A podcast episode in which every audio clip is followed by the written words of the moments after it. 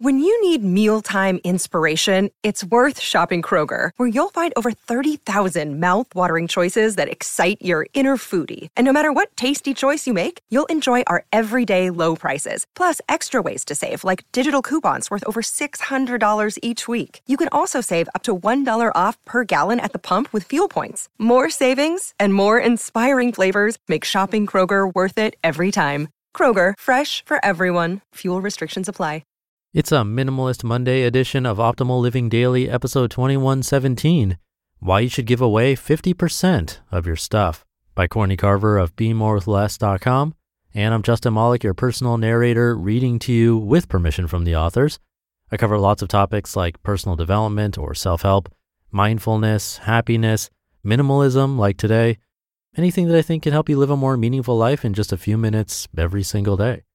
Now, with that, let's get right to today's post as we optimize your life. Why You Should Give Away 50% of Your Stuff by Courtney Carver of BeMoreWithLess.com. It took me about a year to give away and sell 50% of my stuff. That first big give gave me the courage, confidence, and desire to let go of even more, way more. It wasn't always easy, but absolutely worth the effort. If you want to experience all the benefits of a clutter free life, 50% is a great place to start. It sounds extreme, but once you start moving from room to room and removing the things that don't matter and that you don't care about, you'll reach the halfway point sooner than you think.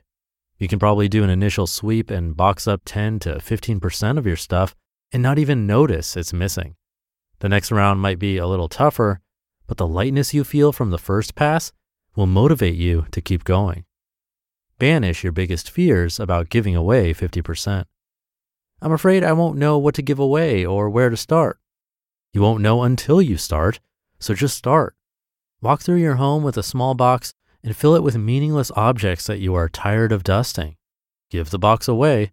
Repeat. I'm afraid I will buy everything back. When you're faced with empty shelves and rooms, you might be afraid that you'll want to fill the space up again. It's okay to feel that, but instead of giving in, sit with the empty space. Think about how you would rather spend your money and time. Let the empty space give you permission to decide what you really want out of life. It probably isn't more stuff. I'm afraid of hurting someone's feelings. Giving away things that were important to other people might be hurtful. Have meaningful conversations about why you want to declutter. Offer to return things if that is appropriate.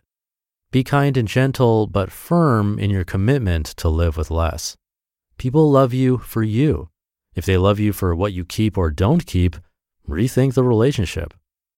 I'm afraid I might forget the past. Your stuff tells a story, and letting it go might feel a little bit like letting go of who you are. Write your story or photograph your stuff that makes up that story before you give it away. Holding on to it prevents you from living and writing new stories. You are not your stuff. I'm afraid I might need something just in case. Box up your most important just in case items and put them in an unmarked box for 30 days. If you don't need it, and especially if you don't remember what it is, give it away without looking in the box. You need less than you think. I'm afraid that I'll realize how much time and money I've wasted. If this is your fear, you've already realized it and faced it. Don't waste one more second or dollar on stuff that you don't care about.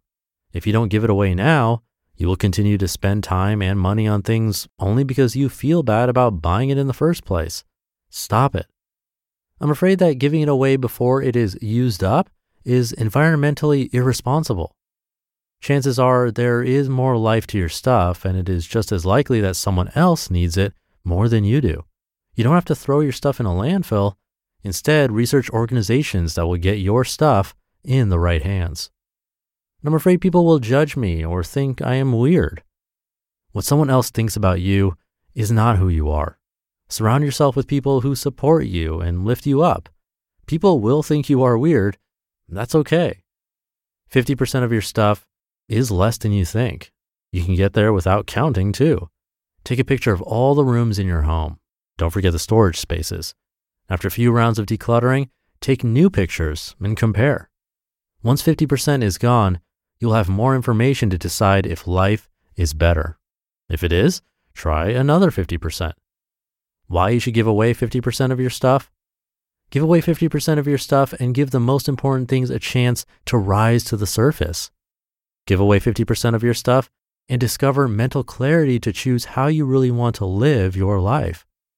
Give away 50% of your stuff so you can live in a smaller space.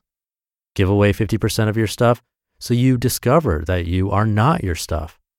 And give away 50% of your stuff because it will never love you back. The real eye opener for me was when I couldn't remember most of the things I gave away. I've never searched for something that I didn't keep or felt like I made a mistake giving things away. I've learned that living with less is a blessing and not a sacrifice. You just listened to the post titled, Why You Should Give Away 50% of Your Stuff by Courtney Carver of BeMoreWithLess.com. Thank you to Courtney I've been narrating her work since April of 2016, pretty close to the beginning of this podcast, almost six years ago. And like she said, 50% can definitely sound like a lot of stuff to get rid of. But if you actually go through your home and look at everything there, starting with one room for sanity's sake, I'd really be shocked if you actually used more than 50% of the stuff in that area on a regular basis, unless you just moved like me. Although even then, there were things I brought over that went straight to the closet and that I know I haven't touched in years. So it might sound like a lot, but odds are it really isn't that crazy. I think the bigger issue is that if it sounds like a ton or like a huge amount of work, then we're likely not going to begin. It's just too daunting. That's why we've heard a bunch of different methods across many different minimalism articles on this show. So, as an example, the minimalists have a couple of ideas one is a packing party where you literally box up everything you own and then slowly unbox stuff only as you need it. So that like a year down the road, you can see what you actually use. Everything left in the boxes is unlikely to be used since you went through every season of the year and still haven't touched that stuff. It's another extreme example as it isn't easy to box up everything you own, but another example is the minimalism game where you simply donate, sell, or trash one item on the first of the month, two items on the second day of the month, and so on for the entire month. Maybe that's more inspiring and motivating for you. Whatever the case, I really do believe that less stuff is less stress. So think about your space, and if it's working for you, thank you for being here. Really means a lot. I'll be curating articles for you again here tomorrow, so have a great rest of your day and start to your week and I'll see you in the Tuesday show where your optimal life awaits.